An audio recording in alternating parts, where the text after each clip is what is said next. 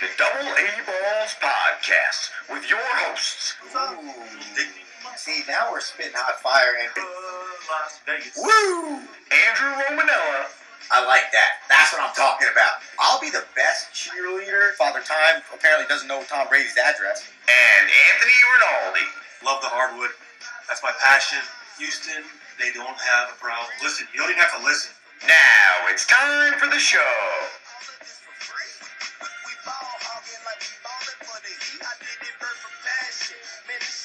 Yes, indeed. Yes, indeed. This is the Double A Balls podcast. I am your host, Andrew Romanella, and sitting next to me is the man that loves the hardwood, Anthony Rinaldi.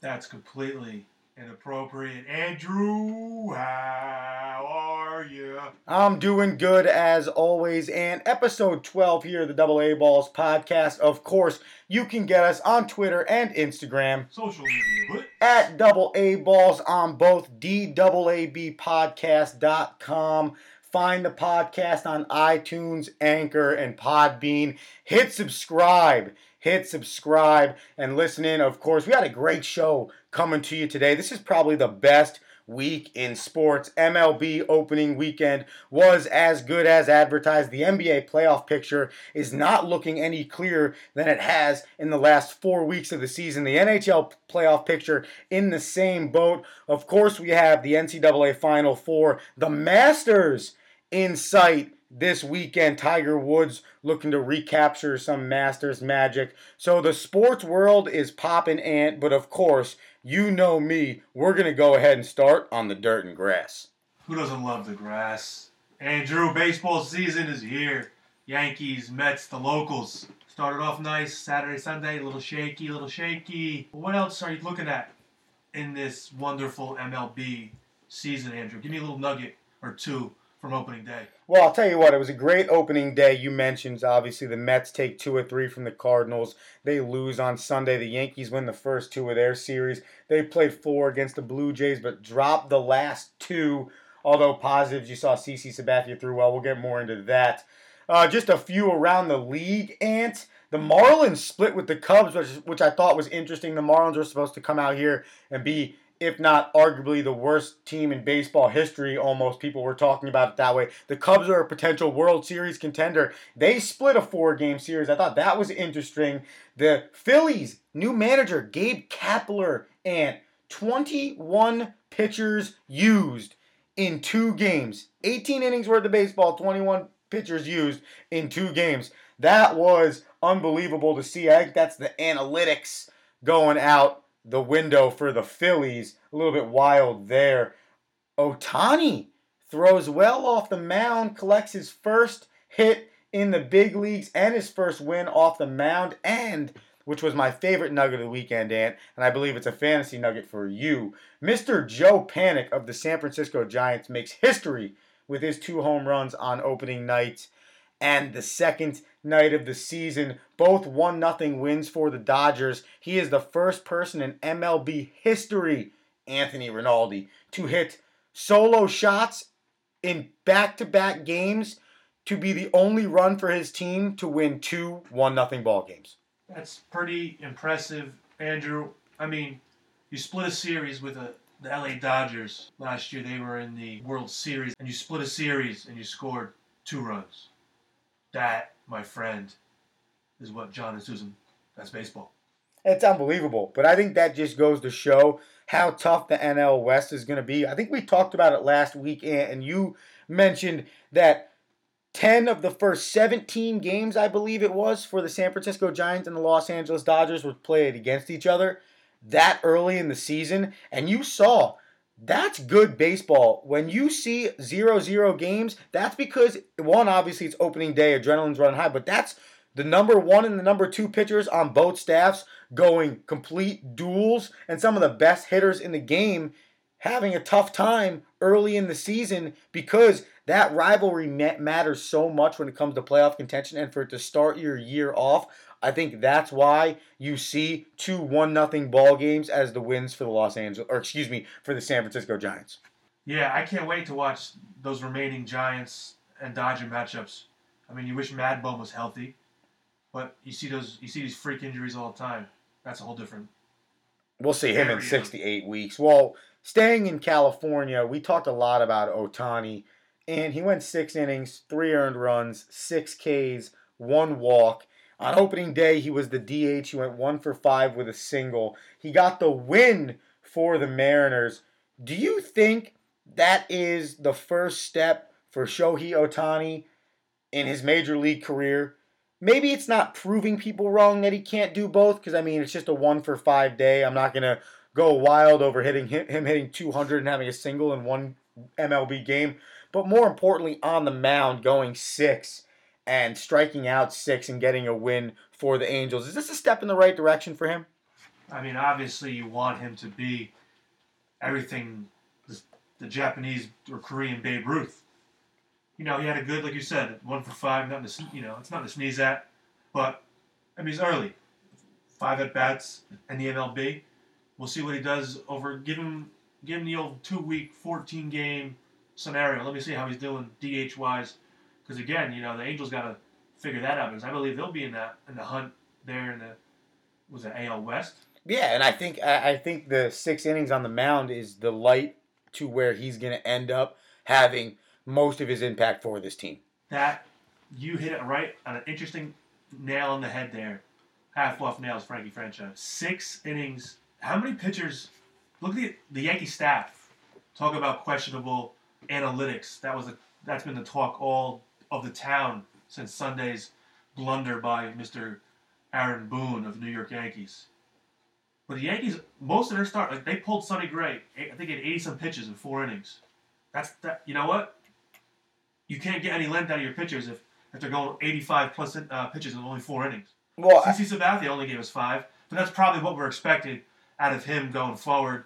Uh, he's a little bit long in the tooth, so you can't stretch him out too long if you want him for, let's say, 30 some starts. But Sonny Gray's got to go a little bit longer. I know it's early, but I feel like even last year with, with Joe Binder Girardi, once once they got the third set, uh, the third time through the rotation, the batting order they yanked him. They no legs. But is that because it is early? Because I mean, Severino only went five and two thirds and threw ninety-one pitches. Do you think going into this game, the Yankees coaching staff had the game plan of going in and saying, "Hey, you know what? We're not going to kill these guys. We have a very good bullpen. If there's a situation where we're starting to get high in the pitch count earlier in the game, we're okay sacrificing that now because we're expecting to make a long playoff run later." I don't know, Andrew. I just want W's. I thought we were going to be 162 and 0. I'm disappointed. I guess we'll go 160. before we slide into the Yankees conversation because it was a big opening day for Stanton. I mean, he was three for five with two home runs, a double, and four RBIs. Didn't do much the rest of the series, but he jumped off the map in game number one the exact way you wanted to. But in doing a little bit of stat research for this podcast and looking into some of the MLB stuff over the weekend, there was a record set this weekend in terms of international players in Major League Baseball, and I think it is the exact depiction of the trend in Major League Baseball and, quite frankly, baseball across the landscape right now. But listen to this. On opening day in Major League Baseball, 254 players represented an all time record 21 different countries and territories located outside of the United States. In the top three of those categories, the Dominican Republic had 84, Venezuela had 74, and Puerto Rico had 19. That was the highest total since 2011. That's a lot of international flavor in the MLB.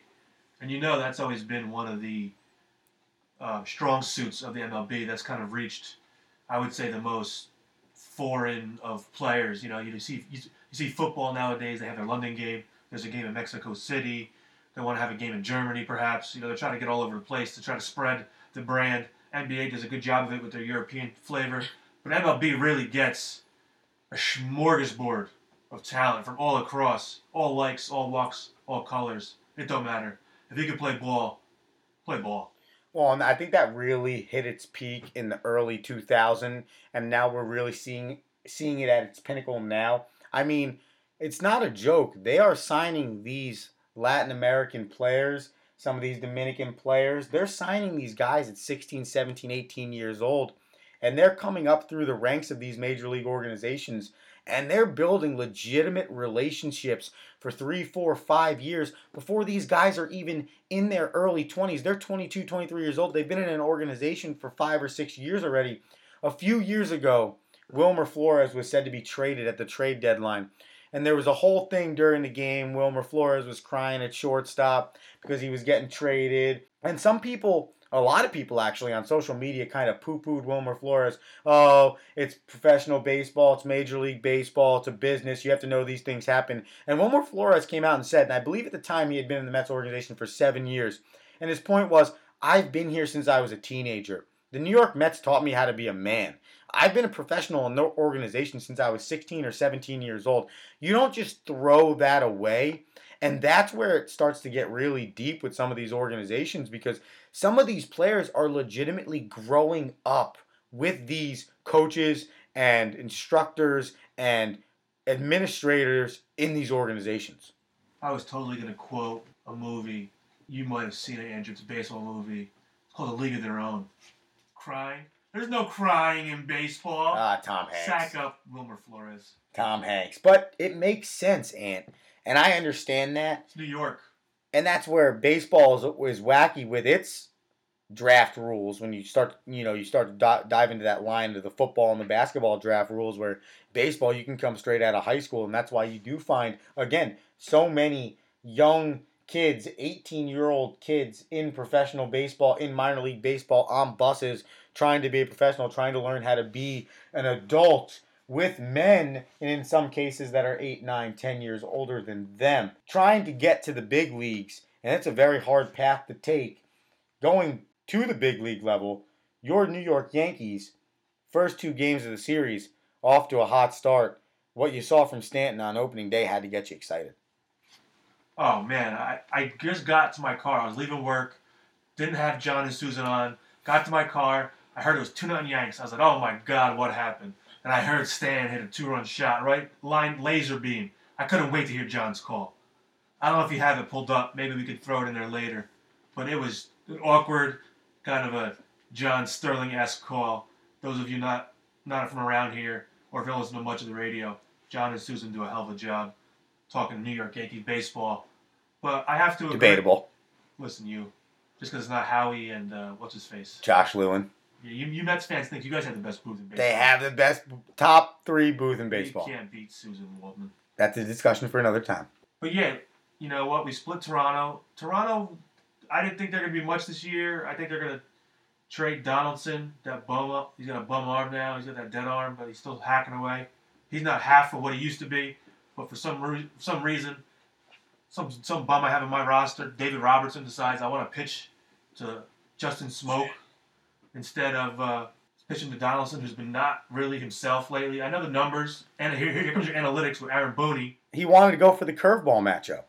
I know he did, but and he threw him a bunch. A bunch. To Smoak's credit, he fouled them all off. I, that was a great at bat. But you know that's the pitch that he's probably just not. He's not quite there yet, and you know he's probably waiting fast. I, I don't know why he makes up. You know what? I live and die I by the curveball. The show. I'm throwing curveballs until my, my arm falls. Yes, I live and die by the curveball in that situation. 100%. And here, right here, so I got it up, Ant. Here is the, boy. Here is the first call for John Sterling on the Yankees broadcast of Giancarlo Stanton's home run on opening day. The National League MVP last year swung on and drilled to deep right center field. It is high, it is far, it is gone. It is first Yankee at bat. Giancarlo non si può. It is a Stantonian home run, a two-run blaster right center in his first Yankee at bat.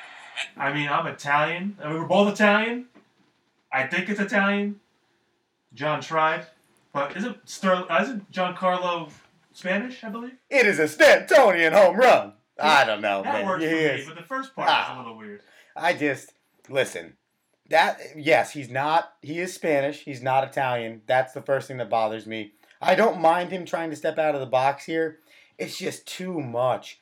I've always thought the whole thing was a little bit too much. I started to, as I've gotten older and listened to more sports talk radio and listened to more games on the radio and started to really appreciate that more, I've started to really like and think it was really unique and cool, the John Sterling home runs call. But this is the one where it kind of crosses the lines the wrong phrase there, but it just doesn't sit well with me. I just don't enjoy listening to it. And he came out and made a statement and said, hey, it's essentially, hey, this is me. I'm going to make my call. It's something that I wanted to do. And the fact that people are talking about it means the world to me. And John, bless his heart, is not on social media. So I don't think he's really going to care about the backlash that he received, good or bad. Yankee fans are hilarious like that. But I love John's calls. He's going to keep it. He's got a great one, too, for Jury. Did you hear that one? No, I didn't hear Jers. Something about goes. I was listening to the Mets. Yeah, I mean they're all right. He he goes something about he's not Aaron. He's not Aaron Judge. It's the jury or something instead of the jury. It's pretty. It's pretty. It's pretty John Sterling. It's a good. That's a good play on words. And Drury had a great opening weekend. Four, four for four with four RBIs and a home run with two outs on opening weekend. That is as clutch as clutch baseball gets. And to finish on Stanton real fast, because I want to talk about the Yankees bullpen this weekend because it was not very good, and that's the supposed supposed strength of the Yankees going into this season. But looking at John Giancarlo Stanton over the course of his Major League Baseball career, Anthony, last season, Giancarlo played the most games in his career at 159 and had the most plate appearances in his career at 692. Also, probably no coincidence, hit the most home runs in his career at 59. And you really had the opportunity to see the type of baseball player he was when he stayed healthy for the course of the year. Aaron Hicks has already gone down with an intercostal strain, which is pretty much doctor's terms for your rib cage is hurt. You've also seen Billy McKinney go to the 10-day DL after he was went down trying to catch a fly ball in left center field. Some injuries are starting to pop up for the Yankees. Greg Bird, as we already know, out six to eight weeks. Giancarlo Stanton needs to stay healthy in this lineup. Is it ridiculous need compared to other teams in Major League Baseball? No. But he showed you what he could do last year, Ant, when he stays healthy. That's the one thing that scares me. Right. I, obviously, you want everybody to be healthy. Look at your Mets last year. Your bread and butter, the pitching staff, they didn't do so well, health wise, and look what happened to the team. So obviously, you lose a you lose an Aaron Judge, a Gary Sanchez, or Giancarlo Stanton, even Bird. I mean, everyone keeps t- chirping Bird's the best, Bird's the best, but unfortunately, kid can't stay healthy. So we- we'll never see his bat in that lineup. We can't lose. I ideally, you don't want to lose anybody, but it's a long, long season. So you know what? If they're going to be out a few games, it is what it is. And depth is so key. I mean, this is a man that's missed 20% of his team's games over the course of his MLB career. And that's just something that jumps off the page at me. And I can't wait to see him at Yankee Stadium, but obviously in any stadium in Major League Baseball, this man can hit the baseball out. 4 p.m. tomorrow, Andrew. Watch it if you're not coaching. It'll, it'll be a good one, and I, I will watch as many Yankees games as I possibly can, barring the Mets aren't on, because they are just that talented of a team. But that is what disappointed me about watching them this weekend, because their bullpen, who I like I said before, is supposed to be the strength going into this 2018 campaign, gave up 11 runs in four games, including a grand slam by David Robertson, as we mentioned before, to Justin Smoak in the eighth inning of the fourth game of the series against the Blue Jays. Andrew, there's been a lot of talk about the, the six or so teams that you'll find at the top of the you know top of the top of the food chain. Yankees, Indians, Astros, Nationals, Cubbies, and Dodgers. Those are the six teams that I keep hearing are your prohibitive favorites. But I feel like I feel like there's, there's one team that I, I hate is getting no pub, and I hate the fact that they get no pub because I hate the fact that they're good. They've been good the last two years with back-to-back 93 win seasons, which is pretty impressive. But it's those bean counters in New England, the Red Sox. No one's talking about them. And if David Price becomes the old David Price, perhaps, that's a pretty potent lineup with a good pitching staff with Sale and Price back to back. that is one of the best teams in Major League Baseball, and I completely agree with you. They have not been getting the burn they deserve in terms of how much of a competitor they can be. Just to list off a few offensive players that this team has currently on its lineup Xander Bogaerts, All Star. Mookie Betts, All Star. Hanley Ramirez, All Star. JD Martinez, All Star. Jackie Bradley Jr., All Star. Andrew Benintendi, All Star. Those are just to name a few on that roster offensively that can do damage for that team to prove your point that they are a team that is not getting enough love. And I think when it's all said and done, is going to be a major player in October. There's also some, some other teams I know we kind of mentioned maybe a podcast or two ago. Your upstart Giants with the you know once they get Mad Mad Bum back, they should be all right. But talk about some teams chasing the Cubbies. Milwaukee jumped out to a solid 3-0 start. Did I not say that to you the other day? You did. I, You- I you hate- scoffed at me. I hate their pitching. I you know what? They played the friggin' San Diego Padres. Which think- is true. I think Stack or whatever you call yourselves. I think you guys could beat the San Diego Padres. I don't. We might have a chance to take one in a four-game series. That's all that counts. It only needs one. But I agree, and I think it's the offense that's probably going to lead Milwaukee. Their pitching's their question mark. Can their pitching hold up over the course of the season? Because at the end of the day, we're learning about today's Major League Baseball. You need starters that can give you some type of length. It doesn't need to be great length, but it needs to be a consistency of some type of length. Fifth to sixth inning, and you need five to six good relievers because sixth, seventh, eighth, and ninth inning relievers exist nowadays, and specialist relievers, lefty on lefty or righty on righty, one batter relievers exist. I always enjoy when a guy comes out lefty on lefty, throws like three to seven pitches, and his day's done. Thanks, thank you very much. Here's your check. See you later. Think about that. Guys make millions of dollars to some days come to the ballpark, warm up for 10 minutes, go into the game, throw three to six pitches, and go home. Not a bad lifestyle. That's on my list of jobs I want. The professional pinch runner in baseball is on my list of jobs. Field goal kicker, punter in the NFL, and guy at the end of the NBA bench that is the best celebration guy and gets all the love from the fans and blowouts. Hold on, I got the best job on earth. I want to be the emergency backup goalie for the for any NHL team. Tell me you saw that story, Andrew. It's I very know you're cool. a hockey guy. He was an accountant. My man was doing some taxes. Got a phone call. Suit up. You're going in. And I found I, I never knew that. Obviously, as a hockey novice, I never, I never knew teams had backup goalies. But the, but the fact that the guy gets to go to the, every home game, gets to have a, a meal in the club, I don't know if it's a clubhouse or a press box, wherever he goes, he gets a gets a hot meal, gets a jersey, he suits up, and uh, he sits there and waits for the phone call. And there's one dude, the accountant, what's his name, Scott Foster or something, I believe. Look at that, Andrew. I'm knowing my hockey. I'm proud of you. Learning my hockey. You tell I'm me- proud of you. Tell me the playoffs are starting soon. And I just found that story hilarious. That this dude, and he made 14 saves. He played well. Or he played at least 14 He played minutes. well.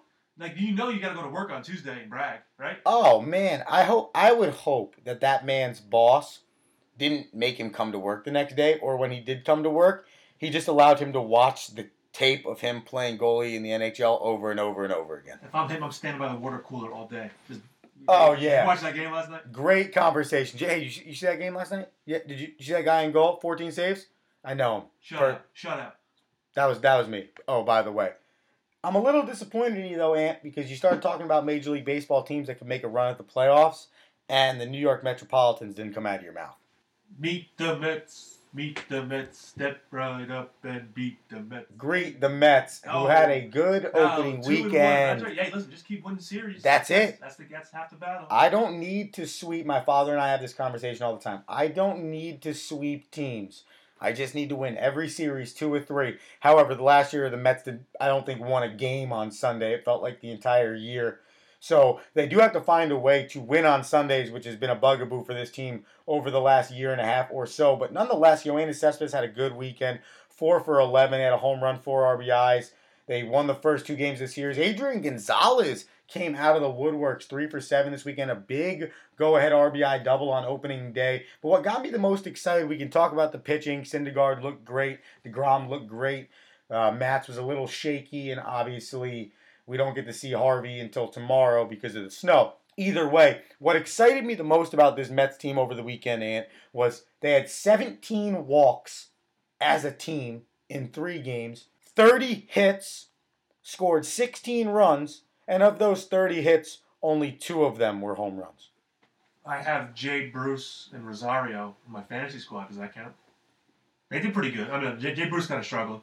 But no, Amed Rosario's- Rosario had a Rosario great weekend. runs. I think he's gonna be something nice. And I love that Mickey Callaway is batting the pitcher eighth and Amed Rosario ninth. He had Asdrubal Cabrera in the leadoff in games two and three after he hit fourth in game one because Brandon Nimmo came down with flu like symptoms.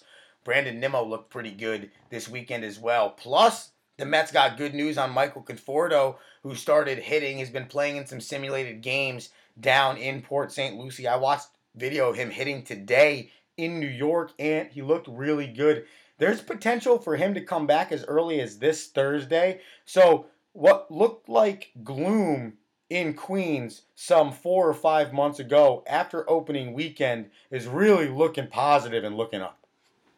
I mean, come on, Andrew. We're only only the first series into it. But it looks good. That's it. That's all we need is a little bit of hope. A little bit of hope. Maybe some nice warm weather. Maybe a beer and a hot dog. Let's go. Well, I'm excited because they're not relying on the long ball right now, which is huge for the New York Mets. A team that in the last two years relied so much on the home run, at least in the short sample size of three games of 162, you saw their want to actually have at bats. 30 hits, like I said, 17 walks, and they only struck out 21 times, which was exciting for me. And the last part of it was because of the snow on Monday, they were able to skip Seth Lugo's start, which would be Jason Vargas's when he comes back from injury. Keep Matt Harvey pitching Tuesday versus the Phillies, and then continue regular rest for Noah Syndergaard on Wednesday against the Phillies, and then Jacob DeGrom on Thursday against the Nationals. So they're able to keep their starting arms fresh. So the snow didn't really hurt them. They'll play a doubleheader against the Phillies on July 9th which is a single admission du- mission doubleheader on a Monday. So that's where that makeup game will be for the Mets, but it keeps their starting rotation intact, which we all know is the key to this team and that health going forward. Get to the ballpark early, folks. Have a few beers. Get a little loose. That's it, man. New York Wait, Mets, they're going to be you- competing in, in the NL, Ant. They're going to compete. it. I hope to get a wild card spot because you know Sports Talk Radio is only going to get better if both teams are in play. That's both true. teams are good. Well, it's been a tough year for New York sports in general. So the Mets and Yankees are really the hope. There's this baseball little story that's been brewing All right. that I find hilarious. All right. Give it me. It's old school versus new school versus what the hell are we talking about? Are you aware of what happened with the Orioles and the Twins the, the other day? Are we talking about the bunt down the third base line in the ninth er, inning? around the world, yes. Yes, I did. Tell Brian Dozier took some offense to that me, yeah, bunt. I mean, tell me as a baseball guru slash nutcase who's been in baseball his whole life, how you feel about what that young man did. You thought how the Twins reacted to this man trying to make a baseball play. There are unwritten rules in baseball. If you're up by a lot of runs, you stop stealing, you stop taking extra bases, you respect the scoreboard for the other team, especially when you know you have a win in hand. I disagree completely with the Minnesota Twins, and here's why. 100%. Give it to me. Here's why. It's only 7 nothing. I've seen crazier. We talked about this last week. We've always seen crazier. That was our point about Florida State not fouling in that NCAA tournament game. I digress. I disagree because if you're going to shift in the ninth inning of a ball game that you think is already out of hand, which is why you're mad at me for bunting, why can't I bunt to beat your shift? Because for the same argument Brian Dozier is making that the bunt shouldn't have been put down is the same argument that I'm going to make that you shouldn't be shifting. If it's the same respect for the game, hey, we're up by 7, you're down by 7, let's just let's just go straight up. I throw the ball, you try and hit the ball, we get out of here.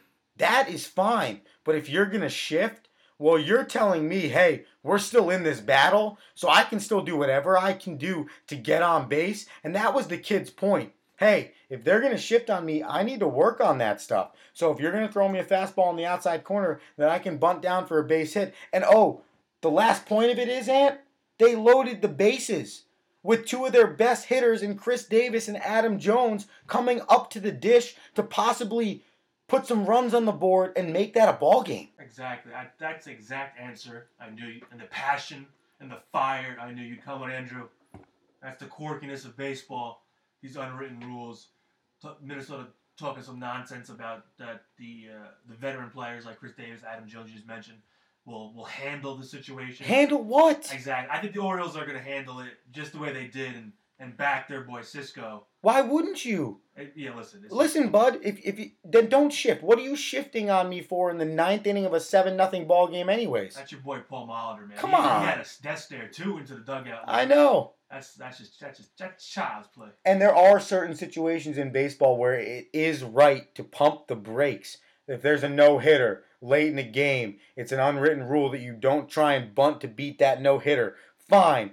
If it's a situation where you're up or down by 10 runs, you don't try and put the extra run on the board if there's a pass ball on the man on third base. Fine. You shut down your running game. Fine. You you go for singles instead of doubles or triples. Fine. All of that stuff is fine, but in this situation, I completely disagree with the Minnesota Twins. One hundred percent, Andrew. I'm glad you brought that passion and fire with you. Anytime it's a baseball topic, Anthony, I am bringing passion and fire. What is on fire right now in the sports world, besides Major League Baseball season, is the NBA playoff picture, which right now, as you look at it and is currently constituted, the Houston Rockets lock up the number one seed. The Golden State Warriors are five and five in their last ten and have lost four straight at home. What is going on? They won two in a row. They did. That's called a winning streak. It is. I believe. Listen, you're gonna come back. Klay's gonna come back. I think the playoffs. I don't think they're gonna rush him back anytime soon. You know your boy Durantula's gonna hold it down. You just gotta get through. Right now, you know, just throw a band-aid on it. Get it. Get to the playoffs. We're probably gonna sit at the two or the si- you know we're gonna play the, seven or eight seed, which what what, what might be what right now? It's, it's what that Minnesota Utah those two battling out.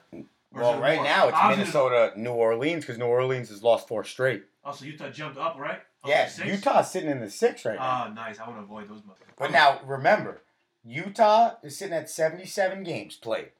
So they have five more Five left in their season. Minnesota's sitting at 78 games played. They have four more remaining in their season. And New Orleans is sitting at 77 games played. So they have five more remaining in their season. But like I said before, they are on a four game losing streak, including to the Thunder the other night, which was a huge win for the Thunder, who's sitting the five. It is wacky because between the San Antonio Spurs at the four, and I feel like we've had this conversation every week, but between the San Antonio Spurs at the four and the Denver Nuggets at the nine, they're separated by three games. And each team has what, roughly five to six games left. Yes. Five and four for the most part. Nobody has more than five games remaining on their schedule. You're right. This this playoff hunt is, is just as blurry in the East as it is kind of in the West. Well, especially since the Sixers are on a 10 game winning streak and now are actually legitimately Trust. pushing the Cavaliers the for the three seed. Andrew. Trust it. But your boy Embiid's out there. Look at this. Hitting on Rihanna still though. Look at this. So you, you talk about the West and how wild the West is. You flip to the East in the two seed, the Boston Celtics, six game winning streak. They're now currently only two back from Toronto for the one seed. Cleveland, three game winning streak. They're too far away from the two. So that's done. Toronto battles the Celtics for the one and the two. That is it. The rest of the battle is three through eight. Cleveland at 47 and 30, three game winning streak, third place. Philadelphia, 46 and 30, 10 game winning streak, fourth place. Indiana, 46 and 31, five game winning streak in fifth place. That is what is happening in the East. Andrew, do you realize that your boy, LeBron James, and the Cleveland Cavaliers, it's, you know what? This is probably going to be his, his toughest road, I think, this year. I I, I want to see Toronto. You know, they're young, they're, they're hungry, they're fast, they're, they got a, a depth depth that uh, DeMar DeRozan and, and Lowry always talk about. But I think Boston on this this mirac almost is miraculous. What- Without Kyrie. what Brad Stevens is doing with that team, that patchwork team, because Marcus Smart's still out.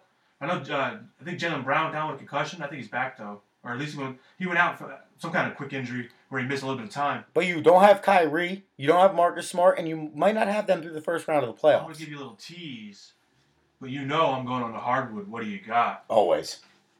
And it may involve some teams from the East. To your point, LeBron James has the hardest path in the East. Besides everything he's had to deal with, with eight different players in the lineup, and Ty Lue dealing with mental sickness and not coaching, and then coaching, and whatever else may be, and trying to gel that team down the stretch, and Kevin Love having injury and then coming back and trying to gel him into the lineup.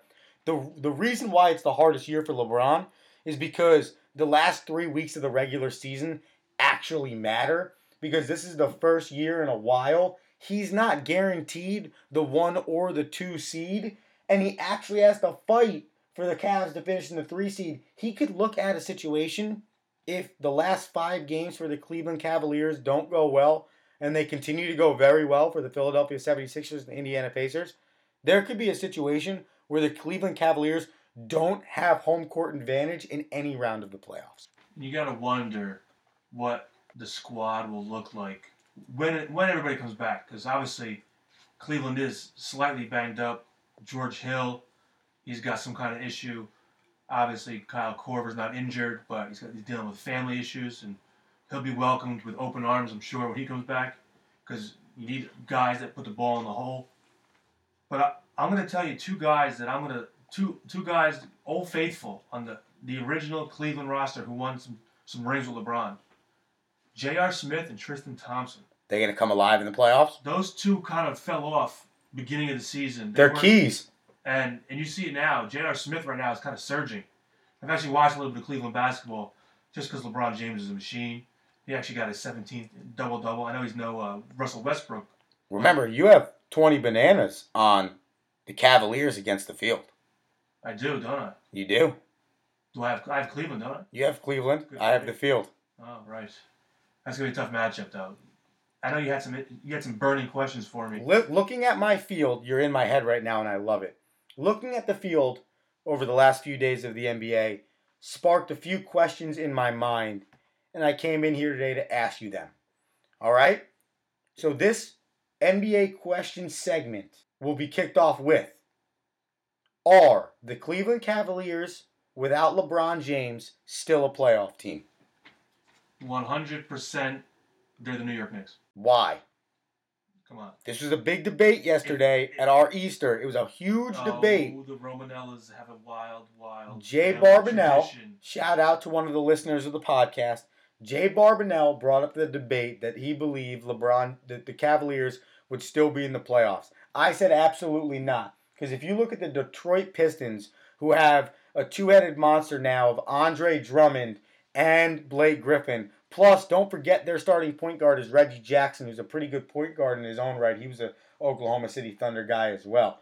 Are in the nine seed at 37 and 40. In the eight seed is Milwaukee, and in the seven seed is Miami, and in the six seed is Washington. I completely agree with you. There's zero chance that the Cleveland Cavaliers, led by Kevin Love, J.R. Smith, Tristan Thompson, George Hill, and the rest of the gang, are in the Eastern Conference playoffs. I think they're worse than the Knicks. No, you can't be worse than the Knicks. Worse, Knicks are the worst NBA franchise. They're like the Cleveland Browns. Well, the Atlanta Yeah, Hawks, the Magic, the Nets, and the Bulls are worse than the Knicks. But that's a discussion for another day. Moving forward, Anthony, does Philadelphia win more than one playoff series? Oh, those six. I'm tired of celebrating the city of Philadelphia, but you got to trust the process, Andrew. I've been telling you for months since we started this podcast. You know, it's kind of funny. I don't say it's funny, somebody injured, but when Embiid went down by running into Markelle Fultz, because the dude can't find a jump shot anyway, but the fact that he got hurt and he's out, I think, at least two to four weeks with that orbital fracture, that's got to heal. That's what scares me. I mean, I think they're okay. Right now, they're sitting at the what, Andrew? The fourth seed, I believe, with uh, a half game. Half game behind Cleveland. Yeah, so you're going to see that. I mean, they're probably going to play either the Heat, let's say, maybe they may sneak in maybe Milwaukee, right? They may see the Pacers against a four-five matchup, but I, I, I, I just think they're too young. I think they're one or two veteran players away. I don't think they, I don't think your boy JJ Redick, the shooter, can carry them. Uh, obviously, they spread the floor nice, especially when Ben Simmons. the, the walking triple double for the Rook or second year Rook. I mean, they're they're definitely nice. They, I, I can see them stealing one this year, but they're gonna make some noise, possibly next year and for years to come. So glad they're in my division. I'm gonna see them over and over and over again. But as long as Embiid keeps hitting on Rihanna, his mind ain't in it. Until Embiid got hurt, I was completely against you in that. I think if you have a healthy Joel Embiid, they can 100% make a run to the Eastern Conference playoffs because they have so much swag. They have so much confidence. They're a team of young guys that doesn't care what the rest of the league thinks. They live by that trust the process slogan. They embody that when they play every single day. And to be hitting their stride late in the season, they are winning games without Embiid. But I do think if there's a healthy Joel Embiid, I go, I disagree with you. I think they can win more than one playoff series. Well, let's put some. They could be the third best team in let's the put East. some more bananas on it because I'm going to tell you right now, and you make and you I have the field. They're included in the field. right double down field boy. The fact that they're so young and immature and they're trusting this process is exactly why I don't like them to go past maybe the, the first first round because you need that gritty veteran that veteran leadership. You, the the playoffs are a whole different beast. There's the regular season, then there's the playoffs, buddy. But look at the other teams in the East, though. The Bucks, they have no experience. Yeah, a little free- bit of playoff experience, but they, they're, they I don't trust the Bucks. The Miami Heat, no. The Washington Wizards haven't won anything past the first round in ever. Indiana Pacers, not a lot of experience. You're gonna tell me Lance Stephenson, maybe Victor Oladipo, but he hasn't carried a team in the playoffs. Shout out Bronx, Lance the- Stephenson. the- as we're mentioning 76ers, obviously Cleveland, Boston, and Toronto. You look at those top three teams and say, okay, well, other than that, I don't see why the Sixers can't make a run. All right. As long as Embiid is healthy. I'll give you the top three teams. Toronto, no shot. Boston, no shot. Cleveland, LeBron, no shot. Toronto's no shot, even though they've never performed in the playoffs. Exactly. Toronto, No I'll- shot. I'd take DeRozan and, and Lowry over who's their like Covington and the white dude point guard. McConnell, Yeah, I like him. give me the give me give me Toronto. All right. Agree to disagree on the 76ers, but moving on to another playoff contender. Mike D'Antoni came out recently and he was talking about how resting players late in the season could be a problem. He said this. That's why at the end of the year you've got to be careful taking guys out and just resting them. After his 83 point lowest offensive total of the year as the Houston Rockets lost to the San Antonio Spurs, everybody wants to rest. Rest, rest, rest. Well, they've got to play. Otherwise, we're going to lose the advantage of what we've worked for for 80 games. And it's scary times for us. We've got to play. You've got to bring it, and you've got to bring it every day. We'll get it back. Is D'Antoni smart, Anthony, to not rest his players going down the stretch? That's always the debate, isn't it? I feel like some of these coaches try to outthink the system. Your boy Gregg Popovich is always known to do this, sit his stars, what have you, down a stretch. I don't really know. Does it work? I, I was kind of, I kind of always feel like you want to go in to the playoffs, which is the most agonizing time with a little bit of momentum. So you're right. If you look at Houston in the last few games, I think they even won. They probably won the last two out of three because they're down to some ridiculous like 28 and one stretch over the last I don't know 30, 29 games, whatever it is. But you see, they're kind of in a cold. They, they, they kind of went ice cold from behind the arc. And if you're a Mike D'Antoni team that's missing their jump shots, that's a recipe for disaster because teams are going to run on you. And look at your boy James Harden, MVP. He's a little bit uh, on a cold streak. I have, I have some stats here for you that'll drive you nuts. 37 of 99, 37% from the field. Not that good. How about this nugget? He needs to be better. 6 of 40 from beyond the arc. That's 15%. Wait, needs to be way That's better. That's bad. And you see CP3 sitting out a lot with his hamstring. But Yep. That's just risk. Always with him. And, and you got Harden. True, though. Harden Very kinda- much risk. Harden kind of tweeted that he's going to get his rest, you know, accordingly, even though he's going to play. You think got a stretch. Which is smart to a certain extent, but I agree with you. If you're looking at the last five games of the year, I want everyone playing. And I watched some of that uh, Houston Spurs game just because I was on the couch and I put the sun down to bed. I'm like, I, want to watch some, some some hardwood, Andrew. I got to watch the hardwood floor. I gotta We watch know the- you love the hardwood. I gotta watch that. Why when Harden and CP3 aren't on the floor, that team does not scare me. I don't know how they're so effing good right now.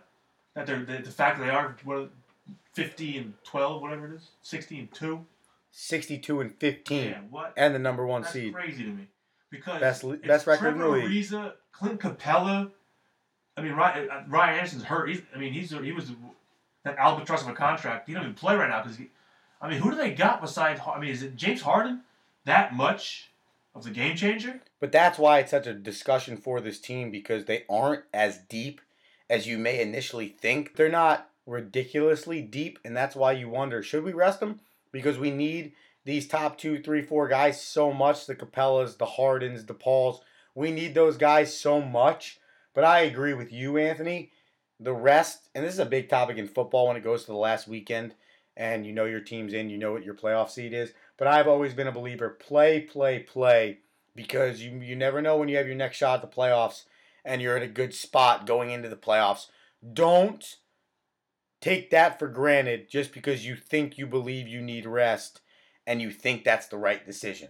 Last question before we move forward is a team that's not in the playoffs, but it's a team that has always been at the top of the headlines and been one of the most important teams in the NBA. That's the Los Angeles Lakers. Will Anthony Rinaldi, the Los Angeles Lakers, ever return to greatness? I'm gonna need to phone a friend on this one.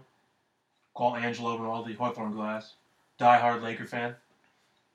And when you asked me this question earlier in the day, because you're a hell of a guy, gave me a little, a little, a little prep for the little show prep behind the scenes. I was like, are the Lakers ever gonna come back to glory?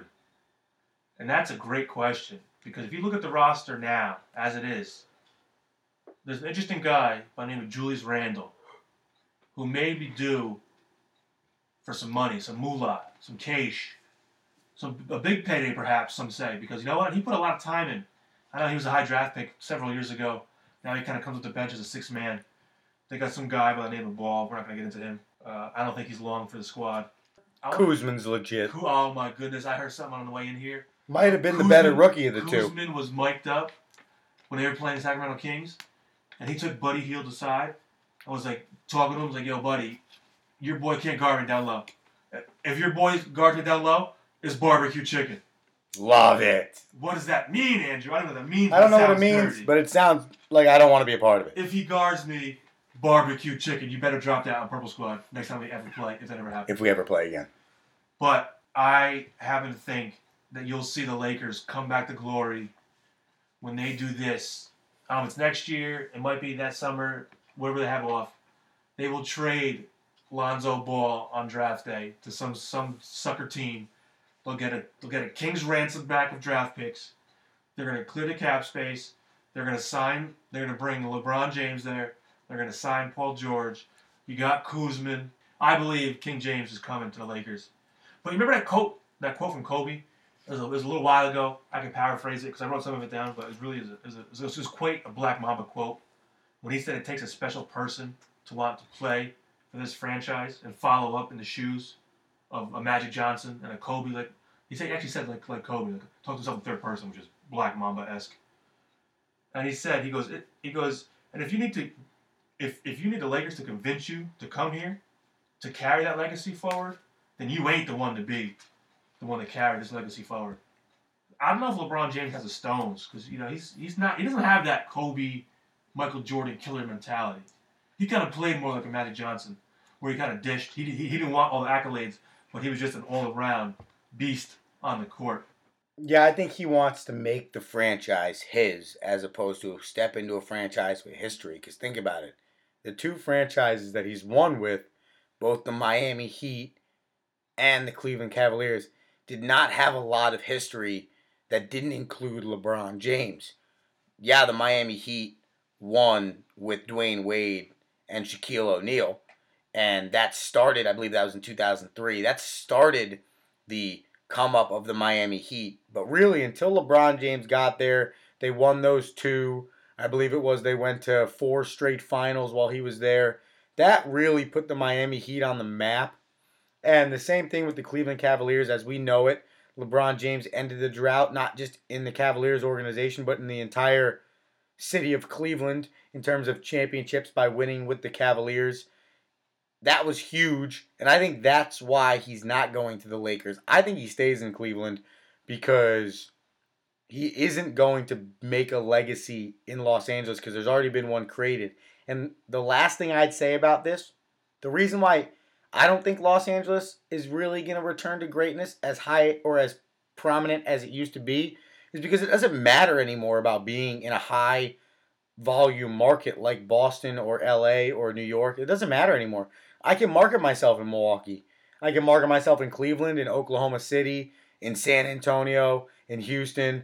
I can market myself in all these cities. So I don't need to be in Los Angeles. I don't need to be a Los Angeles Laker. I don't need to play for the pride of the things that happened before me because it's a different world now. It's about my brand and about how I can promote myself. So I don't necessarily need the organization to do so. You are completely wrong. Wrong, wrong, wrong, Andrew. Are you kidding me with that concept? You know everybody wants to live in LA. Ain't I'm sure they wanna ain't live in LA. But we're talking about winning championships in the NBA, and the only way you win championships in the NBA is if you create super teams. Why am I going to go to Los Angeles when there's not an already just, big time told you superstar there. Happen. You're gonna have it. It's gonna be LeBron, Paul George, Kuzma, whoever else they want to get. Let me let me give you. We just made the point about the Houston Rockets being 62 and 15, and you started after four players losing who was actually on their bench because it's not that big a name players. So why do I care if the fifth, sixth, and seventh player on the Los Angeles Lakers are really good rookies right now? Because at the end of the day, all it matters is who my top three guys are. Listen to this list of free agents that are going to be in the 2018-2019 season. I'm going to give you seven quick ones. Five of them all have the same. You do a little test here, Andrew. Okay. Pick out the pick out the pick out the the, the two that are different.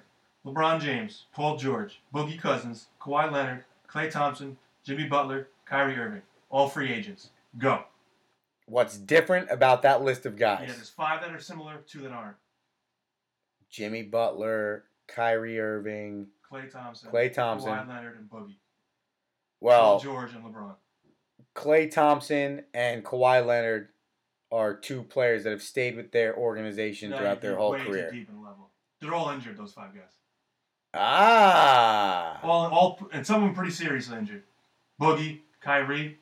I think Jimmy Butler's coming back. Uh, obviously, Klay Thompson. So how does this make your Los Angeles Lakers point? It doesn't. I'm just saying. LeBron James will have his pick of the litter. If he goes to LA, the stars are going to go there. And plus, it's LA, dude. Everyone, everyone wants to play for LA. Well, Fair. I shouldn't say that. Which is probably But- part of his draw to going to Miami, but the real draw was playing with Chris Bosh and Dwyane Wade. Who's going to LA with him? Yeah, Paul George is from to LA. Sure, and, and and Klay's a huge chip, I believe.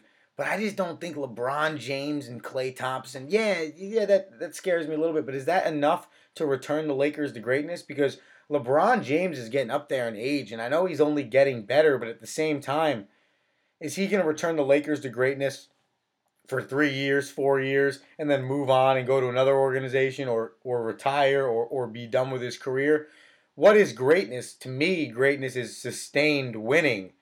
What it sounds like to me is going to happen is three or four guys need to sign there, be there for four years, win, and then it's probably just going to be over after that. I'm talking 30, 40 years of being one of the best, if not the best organization in basketball. Yeah, I mean, you you mentioned it with brand. You don't need to be in the big spotlight anymore.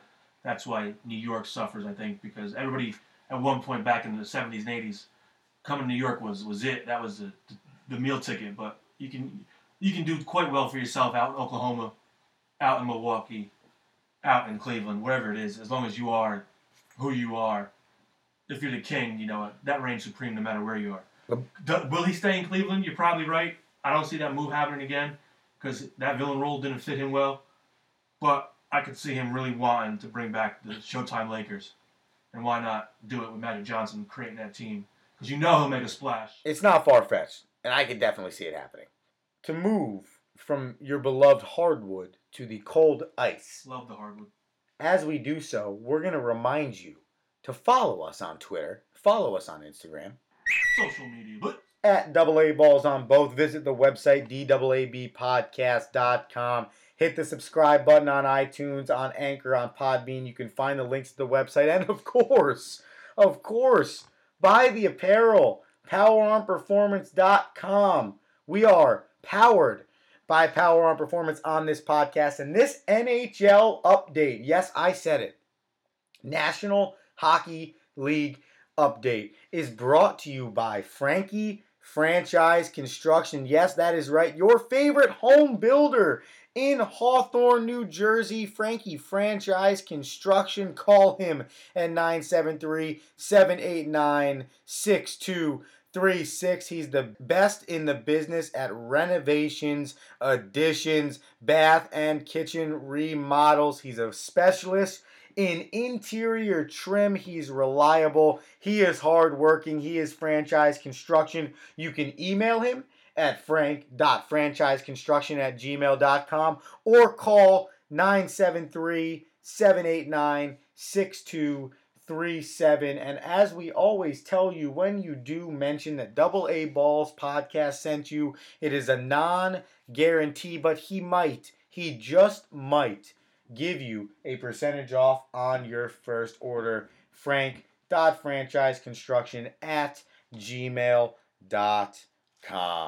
Andrew, your Devils, are they surging at the right time? The Devils are surging at the right time, and they had a huge win over the Montreal Canadiens, two to one. It was a big time goal by Taylor Hall streaking out of the penalty box, going on a breakaway and scoring a goal. Huge for the New Jersey Devils. It is wacky in the NHL right now, and that's why we wanted to bring you an NHL update going into the playoffs because both the both the Eastern Conference and the Western Conference in the National Hockey League are crazy. We're gonna start in the East.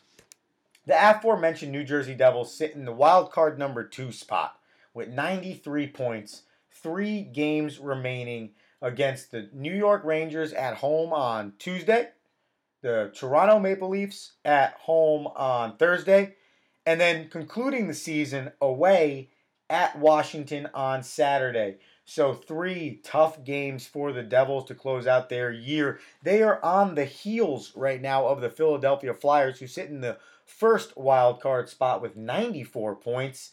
They as well have three games remaining against the Islanders Tuesday at the Islanders, against Carolina home on Thursday, and then against the Rangers at home on Saturday. Three non playoff contenders for the Philadelphia Flyers. However, two teams from the Metropolitan Division, so those would be tough games. And then to round out the other two teams in the fight, the Columbus Blue Jackets also have 94 points, but they sit in that three seed right above the wild card spot as well. Three games remaining. There's a common pattern here. The Columbus Blue Jackets also have two home games and one away game remaining. So the New Jersey Devils, the Columbus Blue Jackets, and the Philadelphia Flyers, 93, 94, and 94 points respectively. The last three spots in the Eastern Conference playoffs, all with two home games and an away game remaining, all playing on the exact same Tuesday, Thursday, Saturday schedule. And to round it out, the Florida Panthers making a run.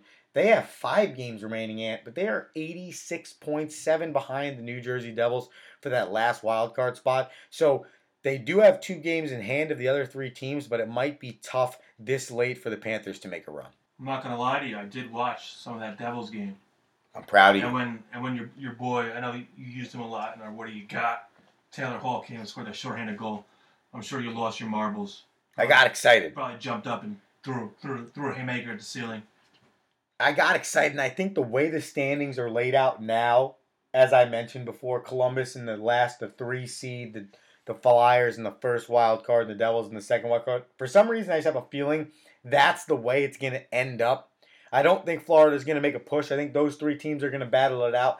Maybe the Devils and the Flyers flip spots. Columbus has just been playing way too good down the stretch. I don't think they're going to lose any steam. I think they're going to find a way to hold on to that three seed in the East. But at the end of the day, take a look at the NHL down the stretch in the next eight days because on April 11th, when the NHL playoffs get started, it is going to be exciting and arguably some of the best playoffs you could possibly watch. So that's the Eastern Conference side. And then moving on in this NHL update sponsored by Frankie Franchise Construction, we have the Western Conference, which feels like Ant mirrors the exact same lineup. Let me give it to you. In wild card spot number one, you have the Los Angeles Kings. They have three games remaining, all three at home. In wild card spot number two, the Colorado Avalanche with 93 points sit with three games remaining, one point behind the Kings at 94. They have two away games and a home game remaining, all on Monday, Thursday, Saturday schedule, the same as the Kings. Sitting right outside of the playoff picture in the Western Conference is the St. Louis Blues at 92 points, but they have four games remaining, two at home and two away. However, two of those against a tough Chicago team who isn't going to make the playoffs this year, but I feel like anytime you play the Chicago Blackhawks, it's just not going to be fun. And then obviously Washington and Colorado round that out. And then Dallas Stars are four points behind them. They have three games remaining. All three are on the road, but all three are against good teams in the Sharks, the Ducks, and the Kings. So that might be tough for the Stars. And then the aforementioned Anaheim Mighty Ducks, not Mighty anymore, excuse me, just the Ducks in the third spot in the Western Conference, just one point ahead of the Kings at 95 points. So again, that is five teams right there battling between 88 and 95 points. Really, the battle comes down to the Ducks, the Kings, the Avalanche, and the Blues in the Western Conference. I think it's just going to be a little bit too much for the Stars. I just don't think they have enough fi- firepower to make that run. So the Western Conference and the Eastern Conference of the NHL right now are absolutely on fire. And I feel like right now, in all of sports, the NBA, the NHL, the NCAA basketball tournament, a lot is kind of going crazy. There's a lot of parity, and it's kind of made the sports world a lot of fun. So that is your Frankie franchise sponsored NHL update again email frank.franchiseconstruction at gmail.com if you need the best in home building, additions, or remodeling. Anthony, we move forward. Quick question, Andrew, because I'm a hockey novice. Or how many teams make? the 16 teams make the playoffs? 16 teams make the playoffs. You're one through eight. Oh, so same with the basketball. Yes, it's I thought absolutely was, the I same thought hockey thing. Was a little different. I was hoping they were a little different, a little progressive, because I wanted to see how that would work out. Because I'm actually intrigued. But I think the NBA may go that way, not anytime soon, but there definitely could be something that could spice up the NBA a little bit. Well, I'd argue to you, Anthony, and you can completely argue a different side of this thing, but the NHL playoffs are the best playoffs in professional sports. Oh yeah, I'll sit. I'll sit down and actually watch NHL playoffs without a doubt. So as I won't watch any regular season games. I have no idea what's going on. I'll rely on you for that knowledge, but I will definitely watch any of these matchups, especially like I know uh, the, the the Boston Bruins. I, I hear they're pretty good this year. Ovechkin, that that dude seems like he never wins the big game. That's the thing. there. He, he he's another guy habitual, which is habitual in Washington. I've made this point before. The Nationals, the Washington Wizards, uh, the Wash the Washington Capitals, Alexander Ovechkin. Every year, I feel like they're the best team in the NHL. So many times they've won the cup for the best team, the most points in the NHL, and then gone to the playoffs and lost in the first or the second round. Always. And my buddy's a diehard Penguin fan, so he gets to brag to me all the time because they're pretty good. Well, that's the opposite side of the fence every single year. Sidney Crosby and uh, Evgeny Malkin are at the top of the points list in the NHL, and the Pittsburgh Penguins are a contender for the Stanley Cup every single year. It, it's an exciting hockey season, and as a novice hockey fan, I want to ask you this question because you just made a made a mention to how you don't watch the regular season, but because you know how good NHL playoffs are, you want to tune in. So, as the novice fan, what can be done by hockey to get you to now watch the regular season? Because clearly there's an interest there, but for some reason only comes during playoff time. It's not throughout the course of this regular season. That is a fantastic question, Andrew. No wonder why you get paid the big bucks. I, I honestly don't know what hockey could do to get me more interested in the regular season. Uh, as much as uh, I guess because I don't have a squad, I never really got into hockey. My brother actually worked for the Devils, so there was a time there where I did cheer for the Devils. I went to a lot of Devil games at the at the Rock, and way back in the day, the I think over on uh, the Continental Airlines Yeah, Arena. There you go. So you, you remember those days? And then the Izod Center. Yeah, of course. I had I had a Brodeur jersey. I, I, I actually played I played roller hockey. I was a goalie. But why the playoffs and not the regular season? I just think because of the amount of pressure that's on these guys. The seven game series, you have to you know you have to win them all. You have to win four games. It's the best part about hockey is it's 20 minutes nonstop action. They, they they very rarely break. Every once in a while when they have to ice the puck, look at that hockey term, go me. Um, you know, there's a little bit of stoppage time, but for the most part, that 20 minutes, it's. I mean, the games are pretty quick. What about an hour and a half? Most games take two hours. Yeah, and they, you are correct. They are the least amount of commercial breaks, especially in crunch time and in the third period. They break the commercial the least out of any professional sport. and like the action is I mean so it, it, these dudes are, are skating 95 miles an hour hitting a puck 100 miles an hour at each other it's just it's just a bunch of Canadians out there And man. see, that's why I love hockey throughout the whole course of the season is because those guys bring that energy every single day. They never complain. They're always injured. There's always jokes about guys losing their teeth and having black eyes and getting stitches and going back in the game. Th- those things are said because it actually happens over the course of the year. And that's why it's such a different sport because those guys are playing that hard every single day.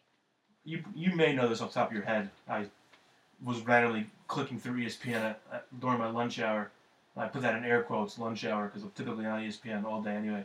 I saw a story maybe like probably probably a decade ago and even shorter young whatever it was but the dude caught a skate to his throat. It was a goalie. And he literally came back six days later. Yep. what? Is that It- serious? It's just a mindset. took a skate They're to crazy. his jugular basically was bleeding profusely on the ice. And if didn't I guess put pressure on it and cause it and you know put grab towels to stop it or slow it down the dude would have obviously died because he took his skate to the throat Andrew. So what is wrong with you Canadians? Why so much hockey talk on the Double A Balls podcast today? Well, that's because we want to teach Anthony Rinaldi the sport of hockey. we listen to our uh, our listeners We They- listen to they our listeners. more hockey They Shout out want Rocky Romanella and you pain in the ass Jen and Jen Romanella. So we have put together a fun segment we'd like to call "What Does Anthony Know About Sports?" Okay. not a lot So here's how it works sports questions directed towards Anthony Rinaldi that we believe he doesn't know. And we're going to find out that answer. So we've put three together today for the sport of ice hockey. Question number one What is offsides? Oh, jeez. Tough questions out the gate. I hope you put some fancy music behind this. This will be fantastic. Some game show music, Andrew. That's your goal for the, for the podcast. Game show music. Offsides is when they are in uh, in front of the blue line before the puck is there, right? Or if, if a guy's kind of in the offensive zone and the puck's in the uh, not what is it, red line. I will give it to you. It's one of those lines When the player is across the blue line entering the offensive zone before the puck. before the puck. One for one. I used to play NHL '94 on on the Sega Dream, on the Sega or something Dreamcast or something. Out of the gate, one for four. Question number two. This is in the true or false variety. 50-50 shot. At one point in the existence of the National Hockey League, there was a team named the Atlanta Thrashers. Oh man, I that sounds so fugazi, but I, I'm gonna go true. You are correct. Ah, two for two. The Atlanta Thrashers, I think, existed maybe for 15 years and now have turned into the Winnipeg Jets. Back to the Winnipeg Jets, right? One of the Jets? The Winnipeg Jets were a team. Look at Oh, you. The Winnipeg Jets were a team, and then they disbanded. The Atlanta Thrashers then became a team, and now have turned back into the Winnipeg Jets. So, two for two on the What Does Anthony Know About Sports? Here is your last question. We're going back to the rule book, and we want to ask you when there is a fighting major in hockey, how many minutes do the players that fought sit for? Do Five. you- Ding, ding, ding, ding, ding. You are correct. Nailed it. Three, four, three. On the first ever, what does Anthony know about sports? How do you feel? And now we're gonna retire that segment, going out on top. You going out on top? No, no more questions. No more questions. I'm gonna hang that on the refrigerator at home. Andrew, I'm excited. That was fantastic. That got the blood boiling. You don't want to break the record. And you know what I don't want you to break? I don't want you to break your windows. I don't want you to break your doors. And I don't want you to break your thermo panes. But if they are, I have somebody for you, and that is our man, Angelo at Hawthorne Glass. Call him, talk to him about the Lakers, talk to him about what you need fixed in your house. Is it that beautiful shower door? Is it that picture frame? Is it just the look of your windows in your house? I don't know, but the number is 973 427 4344. And when you call Hawthorne Glass today and you talk to our man Angelo, who has over three decades of quality service in the glass industry, folks, when you call that man, mention double A balls, you'll get 10% off of your first purchase. That's Hawthorne Glass. That is our man Angelo, and that means for the people listening, it is our favorite time of the day, and that is what do you got? What do you got? What do we got? Andrew, you need to recap for us, I believe, real quick. Because I think we split last week. We went agree? straight up in the what do you got showcase last week. Anthony took Loyola and Villanova. Let me down, Sister Jean. She let me down. They had a chance, and Anthony, excuse me, Andrew took University of Michigan and Kansas. Kansas lost to Villanova in brutal fashion, and Michigan made a great comeback in the second half against Loyola and won. So we both take a one and one on the week, ants, which means I sit at eleven and ten, and you sit at ten and eleven. Can't quite seem to get back above 500, Andrew. That's the game plan this week. You were hot out of the gate, and it has been tough for you moving forward. Yeah, And right before- style, hot out the gate and fizzle out. Right before I get your what do you got pick, I want to let everybody know that Anthony and I will be getting on a special edition NCAA Final Four podcast on Thursday this week. So look out on the website, on the social media, and on the iTunes, Podbean, and Anchor. For our special edition rundown, we're going to recap the Final Four. We're going to talk about these What Do You Got picks, as well as recap what happened in the national championship game between Villanova and Michigan. So just tune in on Thursday on the iTunes. Check it out on the website, wherever you find your Double A Balls podcast, and listen into the special edition Double A Balls NCAA Final Four update. Anthony Rinaldi, what do you got? What do you got? You know me. You've listened to the podcast numerous times, listeners. You want it. Andrew wants it. I'm going to give it to you on the hardwood. Potential Eastern Conference final matchup, perhaps. And it's actually going to be, they're both going to be on a back to back, so you may watch some ugly ass basketball. It's on ESPN. Give me the Boston Celtics at the Toronto Raptors. All right. Boston is sporting a six game winning streak, which you talked about earlier, Andrew, because you're such a stat maven. And I believe that Brad Stevens may be up there for coach of the year.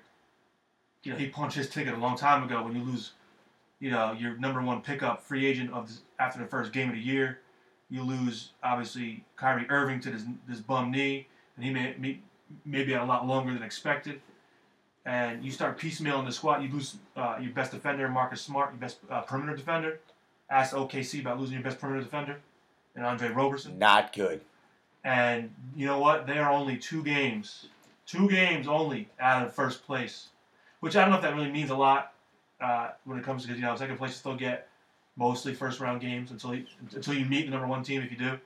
So I mean, is number one important? It is, but I think you'll see Brad Stevens rest some players on the stretch.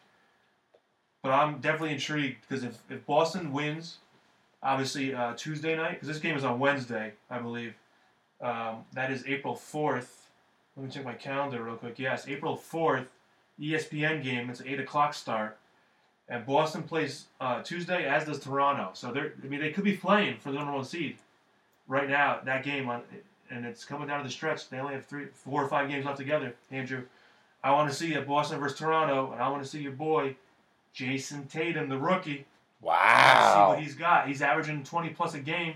when Kyrie's not there. He actually played a little point guard, which he said was kind of awful because he couldn't remember all the plays, so he was trying to. Wow. Got to get him a wristband. Like I did not Manning. think you were gonna go there. All Give right, Rook. Jayson rookie Tatum. Crunch time. Rookie All right. crunch time, Andrew. And I need to know. I'm. bur- It's. You told me you had a burner, a humdinger. All right.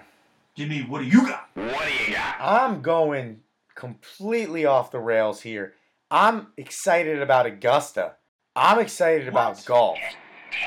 I'm excited about Tiger Woods. And my what do you got this week is Sunday at the Masters. Wait, wait, wait. You're taking a golf tournament I am taking a golf tournament. from the guy who once gave me crap for taking a, a backcourt matchup against two Yes. teams. Now is taking an entire Sunday golf tournament. You opened up the gates. I'm just kicking the door wide open. I'm kicking it wide open. And I'm taking Sunday at Augusta because I think this tournament's going to be awesome.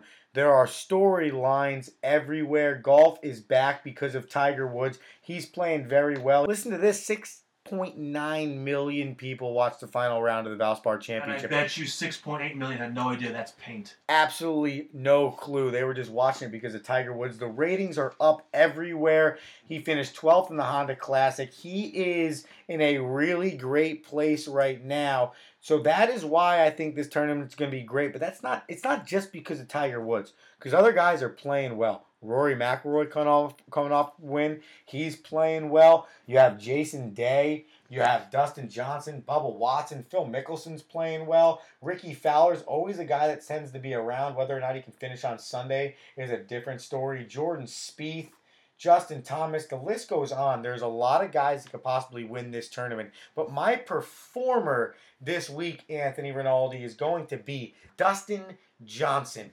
DJ. He is 12 to 1 odds to win this tournament right now. And the reason Quick why question, Andrew. Sorry to interrupt you, but I think this is a direct. Co- I don't think it's coincidence. I think you planned this. Did you pick him because he's married? He's married to a legendary hockey. Paulina Gretzky? Yes. No. Okay. Just because you're a hockey nut. I picked him because last year he was the world's number one, and in a freak accident, so the story goes, Dustin Johnson was wearing socks and slipped down steps and hurt his back and had to withdraw from the Masters last year. So, I think he's back for revenge. He's coming into this tournament. He was the world number one last year. He know he can be the best player in golf. He knows he can go out and win this tournament, and not enough guys are talking about him. So I'm taking Sunday at Augusta, Anthony, and I am taking Dustin Johnson as my performer to go toe to toe, head to head, mano e mano against your Celtics and Raptors and your rookie Jayson Tatum. I'll take the field at the Masters. Oh, bazinga! Another 20 bananas. Twenty bananas. I'll take my man, Bubba Watson. Give me Bubba over your boy DJ. Whoever's whoever's obviously the higher. Whoever has the better score, obviously, or lower, because it's golf. Bubba Watson's 15 to 1, DJ's 12 to 1. Look at you taking the favorite. Of course you would, Homer. You pick second. Oh, correct, Bob. Either way, Bubba Watson and his pink driver are gonna do damage at Augusta National. Can Anthony get back in first place in the What Do You Got scoreboard? What happened in the NCAA tournament? We will discuss that in our Thursday special. Do the Yankees continue to move forward? Do the Mets keep playing good baseball? Home opener tomorrow, Andrew. Yankees, four o'clock. Home opener. How does the NBA playoff picture shape up? How does the NHL playoff picture shape up? We will have all of those questions for you. Anthony Rinaldi, this is the Double A Balls podcast. Andrew, get me out of here. We'll catch you on Thursday. Tell your friends, tell your friends. Tell your friends. friends. Tell your friends. Find us on Get us out of here. Find us on Twitter, find us on Instagram at double A balls on both DAAB podcast.com. Double A Balls Podcast, Andrew Romanella, Anthony Rinaldi. We are out. They gon' love me for my ambition. Easy to dream of This has been the Double A Balls podcast, powered by Power Arm Performance, your leader in baseball and softball training apparel. Visit www.powerarmperformance.com to get your apparel and start training like the pros today. my ambition to win, just to get me some ends. Help me pay my little rent, maybe sit in the bins. I saw mama praying as she wait on results. It was hot in the kitchen. Can I wait on the porch?